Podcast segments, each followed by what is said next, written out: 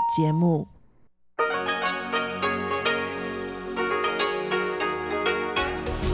эфире Международное радио Тайваня. Здравствуйте, дорогие друзья! Вы слушаете Международное радио Тайваня. В студии у микрофона Чечена Куулар. Сегодня 17 июля, пятница. А это значит, что в ближайшее время на волнах МРТ вы услышите выпуск главных новостей и тематические передачи. Передачу Андрея Солодова «Азия в современном мире», передачу Марии Ли «Экскурсия на Формозу» и передачу Лили У «Ностальгия». Оставайтесь с нами.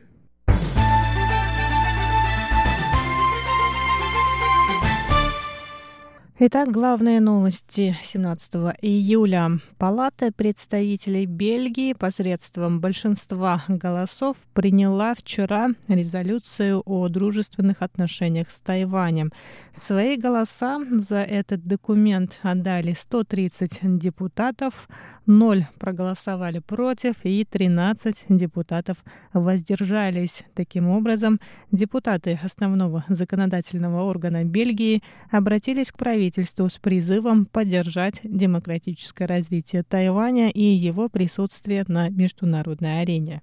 Министерство иностранных дел Китайской Республики Тайвань в свою очередь заявило, что Палата представителей Бельгии в 2015 году также принимала подобную резолюцию. Тайваньский МИД считает, что в нынешних меняющихся геополитических условиях Бельгия вновь выразила поддержку Тайваню конкретными действиями. В министерстве добавили, что законодательный орган Бельгии призвал правительство этой страны поспособствовать восстановлению диалога между двумя берегами Тайваньского пролива, чтобы избежать изменения статус-кво в регионе в одностороннем порядке. Помимо поддержки Тайваню, бельгийский парламент призывает Китай освободить тайваньского правозащитника Ли Минже, которого обвинили в подрыве авторитета государственной власти. Резолюция призывает Евросоюз укреплять отношения с Тайванем, а бельгийское правительство расширить сотрудничество с Тайванем и проводить двусторонние саммиты. В тайваньском МИДе считают, что резолюция, принятая бельгийским парламентом, важный документ, обращающий внимание на действия Китайской Народной Республики в Гонконге. МИД будет совместно с европейскими странами, разделяющими общие ценности, защищать демократический строй и права человека. В 2012 году парламент Бельгии принял резолюцию в поддержку диалога между Китаем и Тайванем и участия Тайваня в международных организациях. В 2015 году также был принят документ с призывом разрядить напряжение в Восточно-Китайском и Южно-Китайском морях.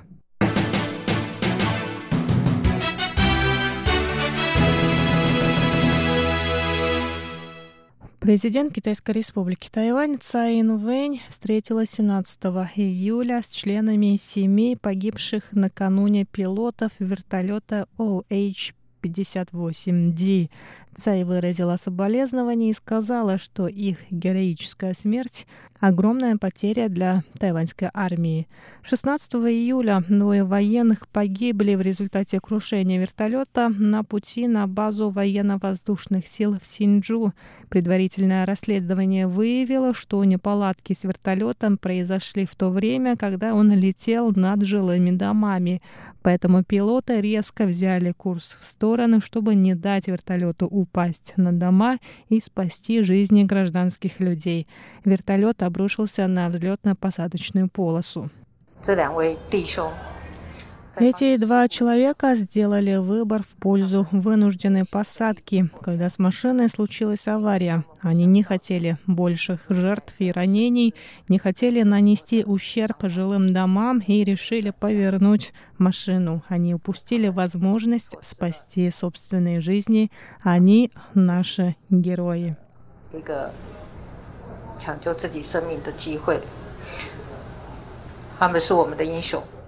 Президент Тайваня пообещала, что правительство позаботится о семьях погибших военных и окажет необходимую помощь. Она также потребовала, чтобы Министерство обороны провело тщательное расследование крушения вертолета.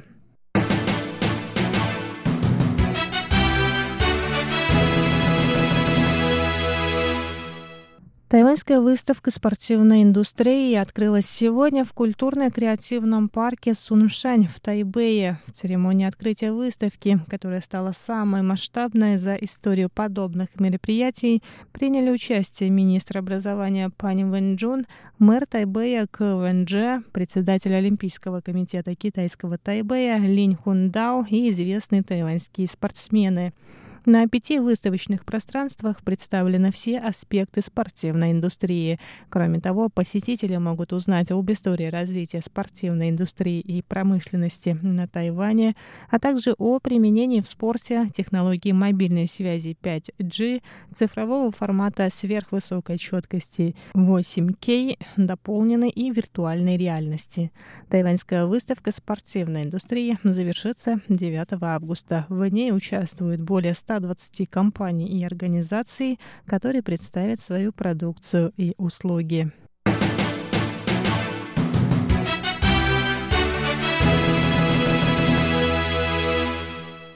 Центральный противоэпидемический командный пункт сообщил сегодня о 2 новых завозных случаях заражения коронавирусной инфекцией COVID-19. Оба пациента, девушка старше 20 лет и мужчина старше 40 лет, вернулись на остров из Филиппин. Число зарегистрированных на Тайване случаев достигло 454. Девушка уехала на Филиппины в конце прошлого года по работе. На Тайвань вернулась 15 августа. За день до этого у нее появились симптомы заболевания. Другой пациент также работал на Филиппинах с января этого года. Он также вернулся на Тайвань 15 августа, а по прибытии на остров сообщил противоэпидемической службе о симптомах заболевания.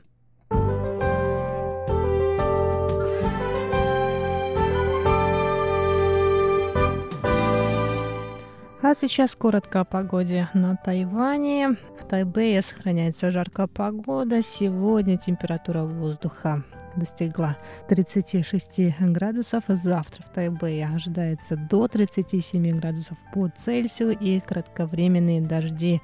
В Тайчжуне температура завтра достигнет 34 градусов. Будет солнечная погода. В Гаосюне 32 градуса по Цельсию и также будет солнце.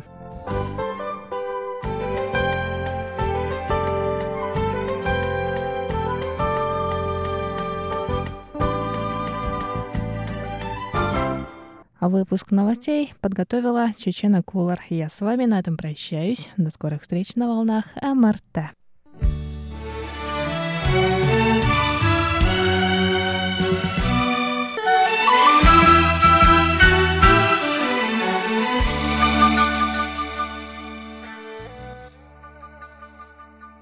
Здравствуйте, дорогие слушатели Международного радио Тайваня.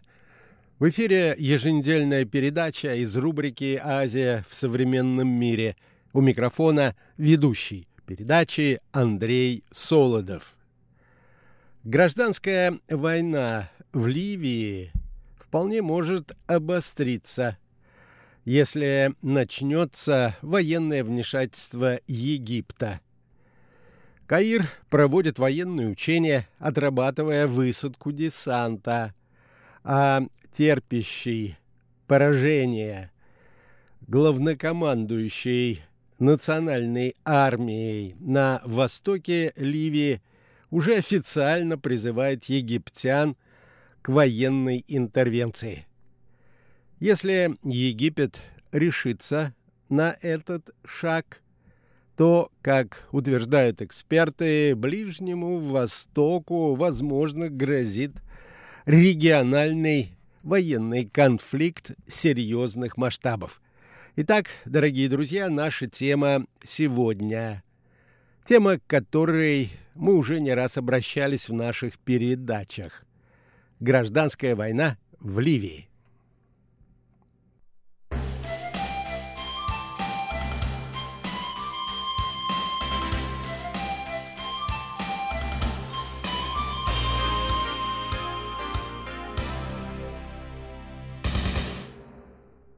Палата представителей Ливии, которая политически контролирует восточную часть страны, направила в Египет официальную просьбу оказать ливийской национальной армии под руководством фельдмаршала Халифы Хафтара военную помощь.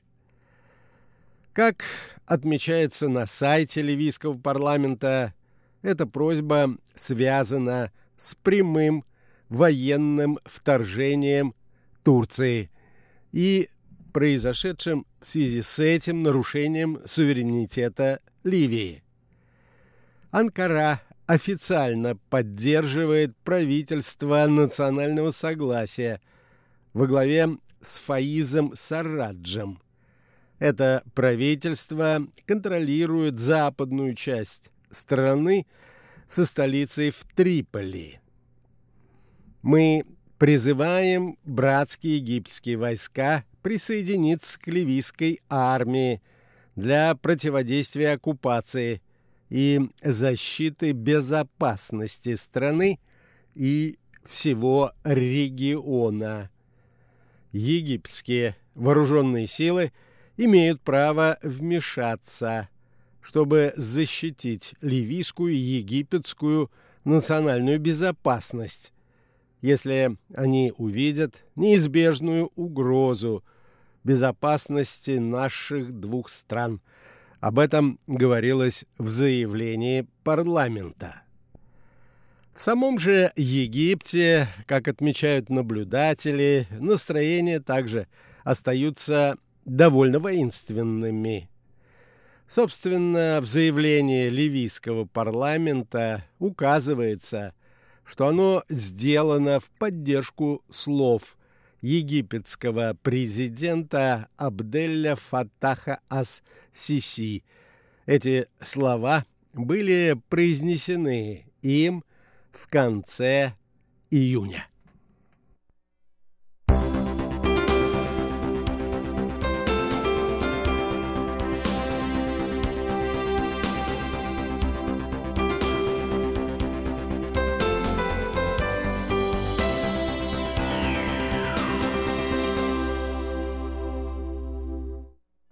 Тогда ас-Сиси во время смотра войск на одной из баз в западном военном округе Египта заявил о возможности военного вмешательства в ливийский конфликт ради прекращения кровопролития в соседней стране и обеспечения безопасности границ Египта. В качестве красной линии, которую нельзя пересекать, египетский лидер назвал стратегически важные города, подконтрольные ливийской национальной армии, а именно город Сирт и муниципалитет Эль-Джуфра. Пока же этого не произошло, Египет оставляет за собой право при необходимости вооружать и обучать ливийские племена, живущие на востоке страны. Ас-Сиси не сомневается в легитимности своих намерений. Кроме того, именно тогда он указал, что интервенция состоится только в том случае, если его попросят об этом сами ливийцы. И хотя такая просьба формально уже получена, далеко не все граждане Ливии, которая на протяжении последних нескольких лет оказалась в пучине гражданской войны, будут рады такой интернациональной поддержке. В правительстве национального согласия заявление ас-Сиси назвали посягательством на суверенитет и даже объявлением войны.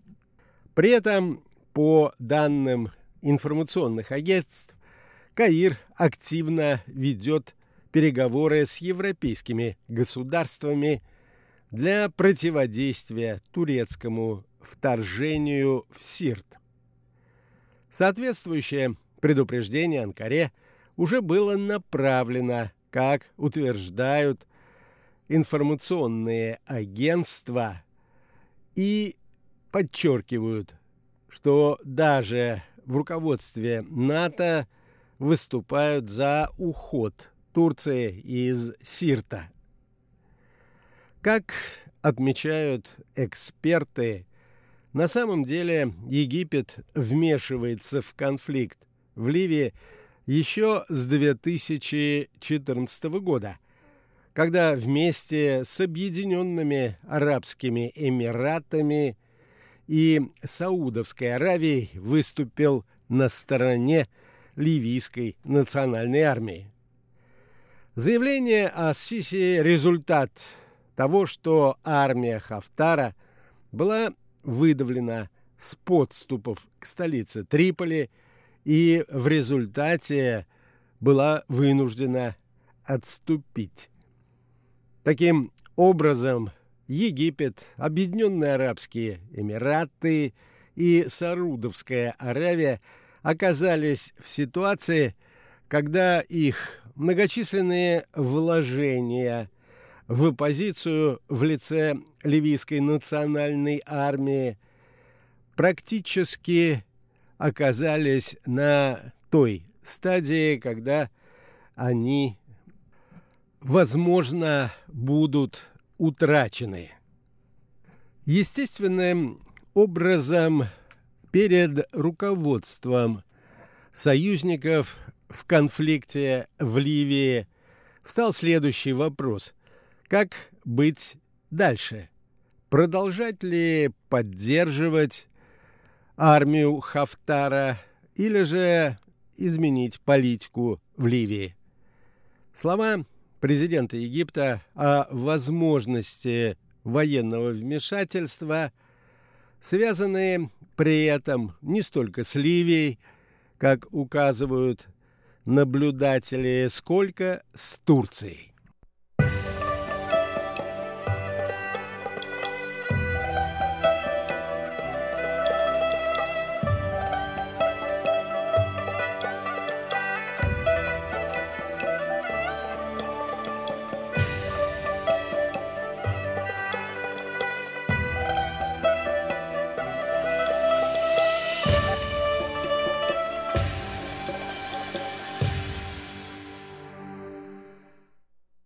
О готовности Каира к вмешательству в конфликте в Ливии говорят не только выступления лидера этого государства. Уже в начале июля на приграничной с Ливией территории Египет провел масштабные военные учения с характерным названием «Решимость 2020. В этих маневрах приняли участие представители всех родов египетских вооруженных сил. Военные эксперты, между тем, отмечают, что военные учения и отработка высадки десанта показывает, что Каир готов к началу военной операции. Характер военных учений вооруженных сил Египта, их масштаб и виды вооружений указывают на то, что Египет проводит стратегическую подготовку к основной фазе военной операции. Между тем, интерес Египта к ситуации в Ливии и в том числе поддержка ливийской национальной армии объяснимы. В первую очередь Каир беспокоит вопрос внутренней безопасности. Правительство национального согласия во главе с Сарраджем активно поддерживает организацию «Братья-мусульмане», которую Каир включил в список террористических организаций еще 7 лет тому назад. С представителями этого движения у властей Египта связаны не самые хорошие воспоминания. Волна протестов и насилия в В Египте после свержения президента Мухаммеда Мурси, представителя организации «Братья-мусульмане», путем государственного переворота в 2013 году еще не забыты. Помимо этого, Ливия и Египет имеют общую протяженную границу. Таким образом, боевые действия, гражданская война в Ливии отражаются на безопасности египетской территории в целом. Помимо этого, как и для других игроков в этой части мира, для Египта важен и сугубо экономический аспект. Нужно помнить, что Ливия остается страной с крупнейшими запасами нефти в Африке. Затяжной конфликт сказался на объемах добычи, однако запасы черного золота все еще остаются в недрах этого государства. В свою очередь, Турция преследует в Ливии собственные интересы, в частности, очевидно, ее желание получить доступ к шельфу в Средиземном море при одобрении правительства национального согласия. Кроме этого, в Турции поддерживают братьев-мусульман, да и в целом определенные претензии на Ливию соответствуют неофициально проводимой Анкарой политике неоосманизма, которая предусматривает усиление влияния Турции на государства, являвшиеся когда-то частью Османской империи. Турция вряд ли собирается отступать от своей политики в отношении Ливии. Анкара еще во время правления Муаммара Каддафи вложила крупные средства в Ливию и явно желает, чтобы эти вложения окупились. После начала египетской кампании в Ливии к ней, вероятно, подключатся и региональные союзники Каира, Эр-Рияд и Абу-Даби. На стороне Турции, скорее всего, выступит Катар, в частности, в связи с идейной поддержкой в Катаре организации «Братья-мусульмане». Таким образом, и так достаточно затянувшийся ливийский конфликт, скорее всего, получит новое развитие. И в целом в результате этого напряженность в регионе будет только повышаться. Основной точкой соприкосновения для сторон станет контроль над простирающимся от Сирта до города Бенгази так называемым нефтяным полумесяцем, который ни та, ни другая сторона не собирается делить.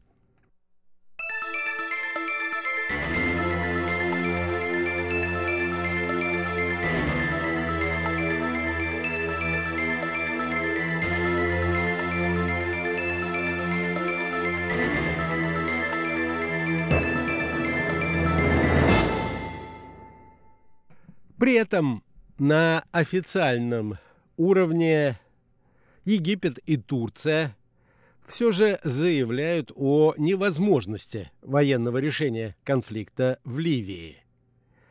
Как отмечают в российском МИДе, стороны в ходе последних телефонных контактов подтвердили бесперспективность пути, связанного с военным разрешением конфликтной ситуации в Ливии.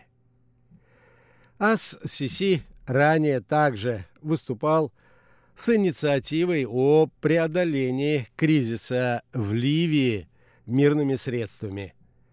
Предложения Каира предусматривали полное прекращение огня с 8 июня нынешнего года, чего не произошло, и вывод всех иностранных наемников с территории страны. И этого не произошло также. Кроме того, египетская сторона предложила распустить вооруженные формирования и передать все оружие ливийской национальной армии, чтобы силы Хафтара взяли на себя ответственность и миссию по обеспечению безопасности в республике. Ну а это предложение выглядит явно бесперспективным, поскольку означает капитуляцию политических соперников Хафтара. Каирская инициатива также включала в себя равноправное представительство всех регионов Ливии в президентском совете, который предполагается избрать под эгидой ООН. Кроме того, предлагалось объединить все государственные институты Ливии и принять конституционное заявление. Помимо этого, Египет призвал продолжить в Женеве переговоры совместной военной комиссии Ливии. Это предложение президент Египта, как я уже сказал, озвучил 6 июня по итогам встречи с главой Ливийской национальной армии и спикером Ливийской палаты представителей. Принятие этих предложений по урегулированию в Ливии станет началом нового этапа на пути возвращения к безопасной и нормальной жизни, отметил египетский президент. Между тем, очевидно, что если мирные инициативы не увенчаются успехом, то возможное столкновение между Египтом и Турцией приведет к колоссальному взрыву проблем военного характера на всем Ближнем Востоке.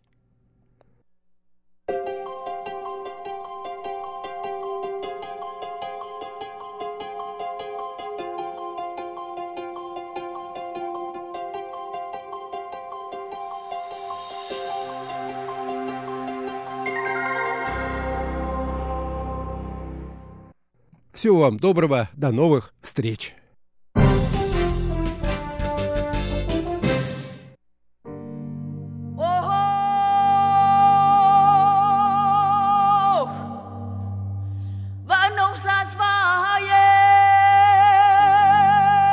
Экскурсия на Формозу.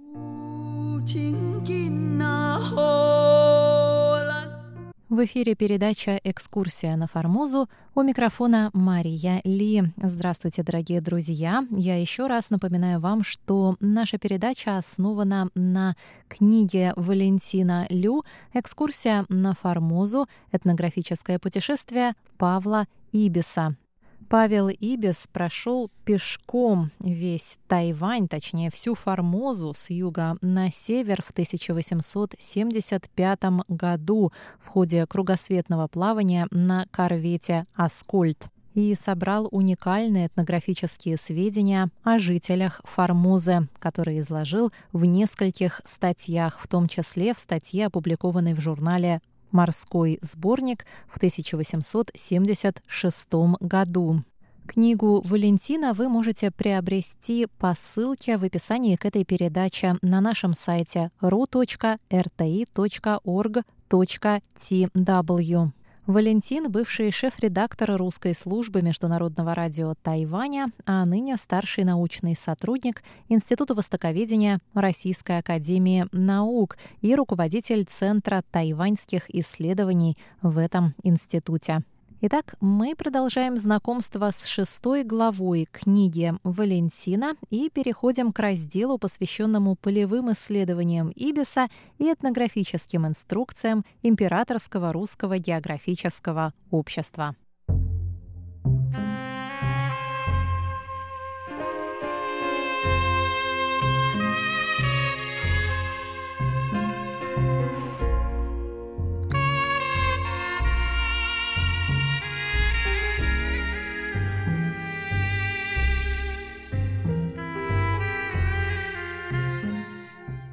Ранее уже говорилось, что в плане последовательности и систематичности применения специальных методик, спектра привлеченных источников и литературы, объема, полноты, информативности и достоверности добытых этнологических материалов, а также степени их первичной интерпретации, статьи Ибиса нисколько не уступают научному уровню статей Стира, а в ряде случаев и превосходят его.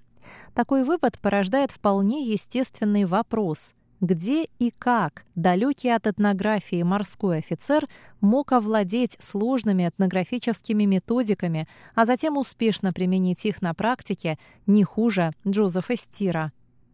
Отвечая на этот вопрос, логично предположить, что Ибис осваивал этнологию вовсе не стихийно, но изначально располагала неким специальным методическим пособием или практической инструкцией, следуя которой и сумел реализовать свой план этнографического изучения коренных формозцев. Это пособие, скорее всего, должно было находиться у него под рукой, так как морская служба не позволяла штурману надолго отлучаться с борта корабля.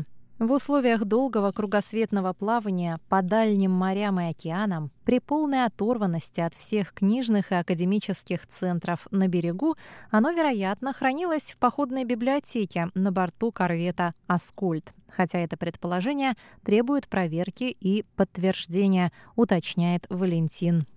Поиск некой универсальной этнографической инструкции для описания инородцев побуждает обратиться к истории российской этнографии и опыту отечественного востоковедения. В свое время, изучая наследие Арсеньева, дальневосточный историк Соколов указал на возможную связь научных текстов знаменитого военного востоковеда с трудами председателя этнографического отделения Императорского русского географического общества Надеждина. Коль скоро Арсеньев мог использовать методические программы географического общества для изучения коренных жителей Уссурийского края на рубеже XIX и XX веков, логично предположить, что эти методики были известны и Павлу Ибису, который вполне мог применять их в ходе своей экскурсии на Формозу зимой 1875 года. Как известно, составленная Надеждином и группой его коллег этнографическая программа Императорского русского географического общества была издана в 1848 году и переиздана в 1852 в расширенном виде как программа для составления местных этнографических описаний. Обе программы, рассчитанные на сбор сведений о русском населении и инородцах Российской империи, предлагали в помощь исследователям указание вопросов, на которые должно быть обращено внимание. Все вопросы были сгруппированы в 6 тематических разделов. Первое – относительно наружности, второй – о языке, третий – домашний быт, четвертый – особенности общественного быта, пятый – умственные и нравственные способности и образование, 6. Народные предания и памятники. Наряду с перечнем общих тем упомянутые разделы содержали детализирующие подпункты и намечали порядок действий, необходимых для их лучшего освещения. Так, раздел 1 относительно наружности в программах 1848 и 1852 года предписывал указывать рост, соразмерность частей тела, господствующий цвет волос, цвет глаз, крепость или слабость здоровья, болезни, телесную силу, ловкость, проворство, предрасположенность к какому-то одному виду деятельности, черты характера, вялость, лень и так далее. По сравнению с версией 1848 года, многие пункты обновленной этнографической программы 1852 были расширены и упорядочены, что облегчало сбор информации. Например, 3 раздел «Домашний быт» был дополнен и разбит на подпункты: жилища, платье, пища, обычаи, обряды, занятия, наиболее любимые в местности, народное веселье, праздники простонародные с, возможно, подробным описанием, примерный расчет жизненных средств. В целом разделы программы 1852 года, особенно в части антропометрических описаний, очень напоминают формат описания аборигенов в статьях Ибиса. Вместе с тем описания Ибиса более детальны, и это наводит на мысль о том, что он пользовался каким-то иным, видимо, тоже составленным в императорском русском географическом обществе, но более специализированным пособием с несколько усиленной подробностью. Вероятно, таким пособием могла быть составленная в 1852 году Надеждиным этнографическая часть к своду инструкций для Камчатской экспедиции, предпринимаемой Русским географическим обществом. Проверить это предположение можно путем краткого обзора принципов составления свода и его этнографической части, а также сравнения содержания данного документа с конкретными описаниями в статьях Павла Ибиса. Представляя публикуемый свод во введении, составители сразу прагматично извещали пользователей о его рекомендательном, прикладном назначении. Требуемые программы вообще не должны составлять обязательных для членов экспедиции инструкций, а только перечень вопросов, разъяснение которых желательно в случае возможности к тому. В состав каждой программы должны войти: а. Обзор имеющихся уже источников. Б. Указание вопросов, на которые должно быть обращено внимание экспедиции, и объяснение лучших способов для успешного разрешения этих вопросов. Исходя из этой широкой установки, авторы этнографической части объясняли, что пределами настоящей программы приняты пределы самой науки этнографии, но при этом намеренно стремились дать исследователям достаточно подробные практические указания. В самом изложении представляемой программы не только не была избегаема, но, напротив, с намерением допущена, особенно по некоторым наиболее заслуживающим внимания частям, несколько усиленная подробность. Но подробнее об этой подробности мы поговорим в следующий раз в рубрике «Экскурсия на Формозу». С вами была Мария Ли. Всего вам доброго и до новых встреч!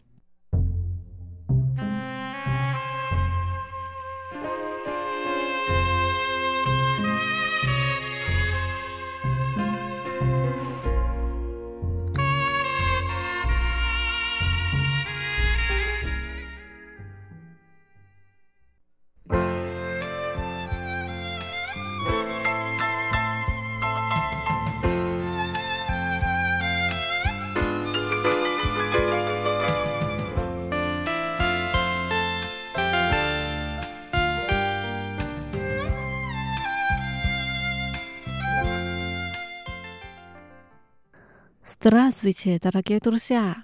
В эфире Международное радио Тайваня. Вы сейчас слушаете передачу «Ностальгия».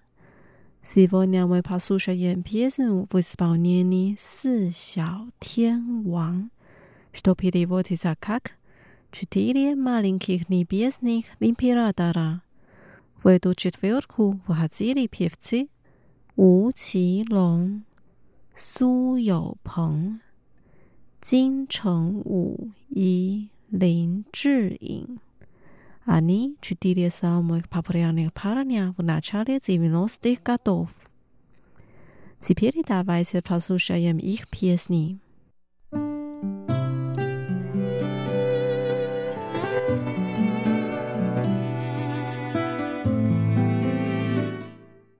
Первую песню поет певец У Чи Лонг.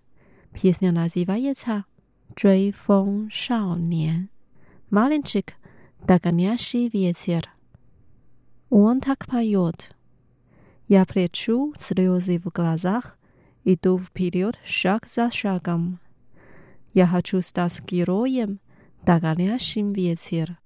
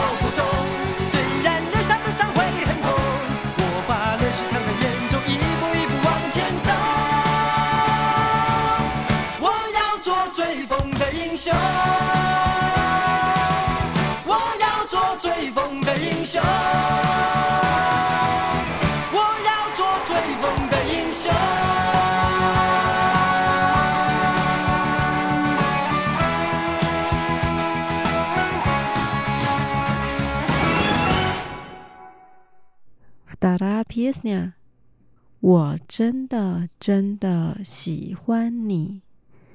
«Ты мне очень нравишься», поет певец Су Йо.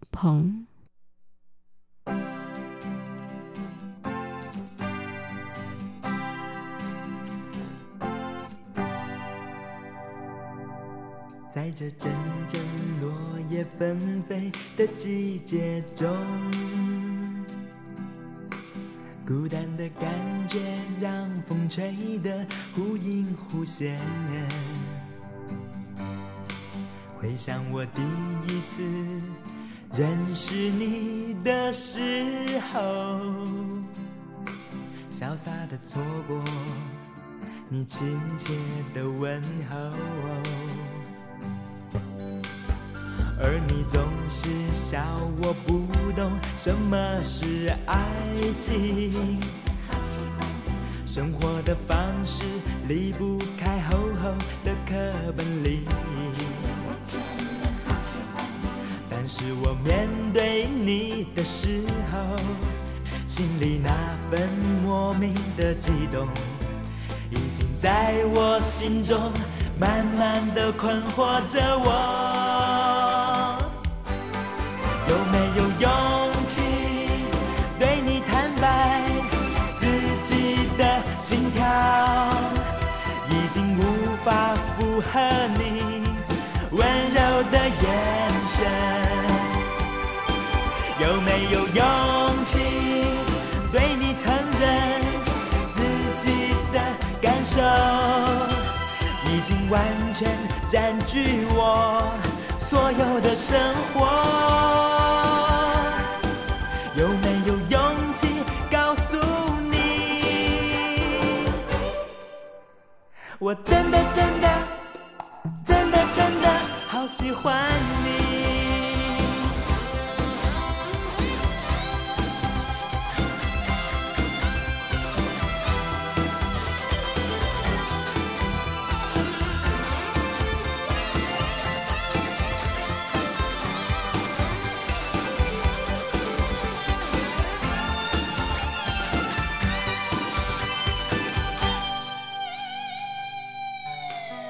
而你总是笑我不懂什么是爱情，生活的方式离不开厚厚的课本里，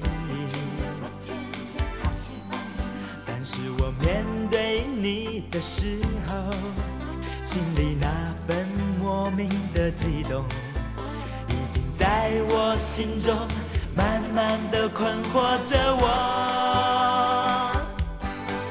有没有勇气对你坦白自己的心跳已经无法符合你温柔的眼神？有没有勇气对你承认自己的感受已经完全占据我所有的生活？有没有勇气告诉你，我真的真的真的真的好喜欢你？有没有勇气对你坦白自己的心跳已经无法符合你温柔的眼神？有没有勇气对你承认自己的感受已经完全占据我所有的生活？有没有勇气告诉你，我真的真的真的真的好喜欢你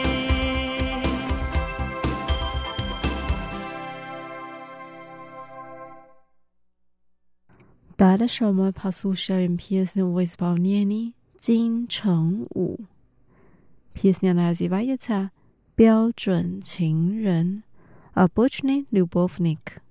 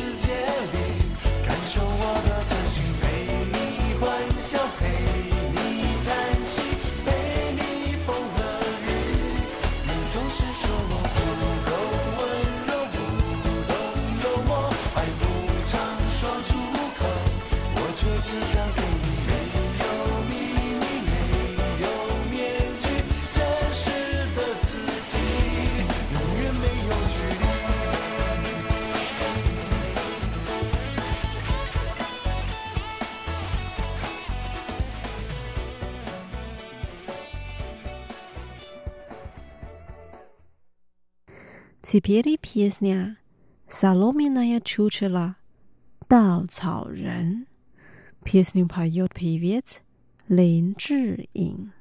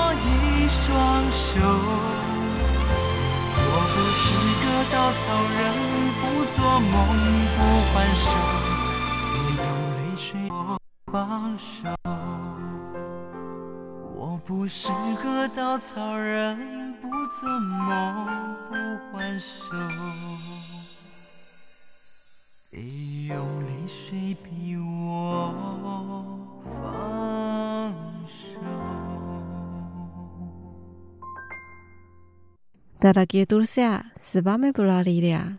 Сегодня мы послушали песни в исполнении Си-сяо-тен-ван. Надеюсь, песни вам понравились. Давайте встретимся через неделю. Желаю вам хорошего настроения. Пока!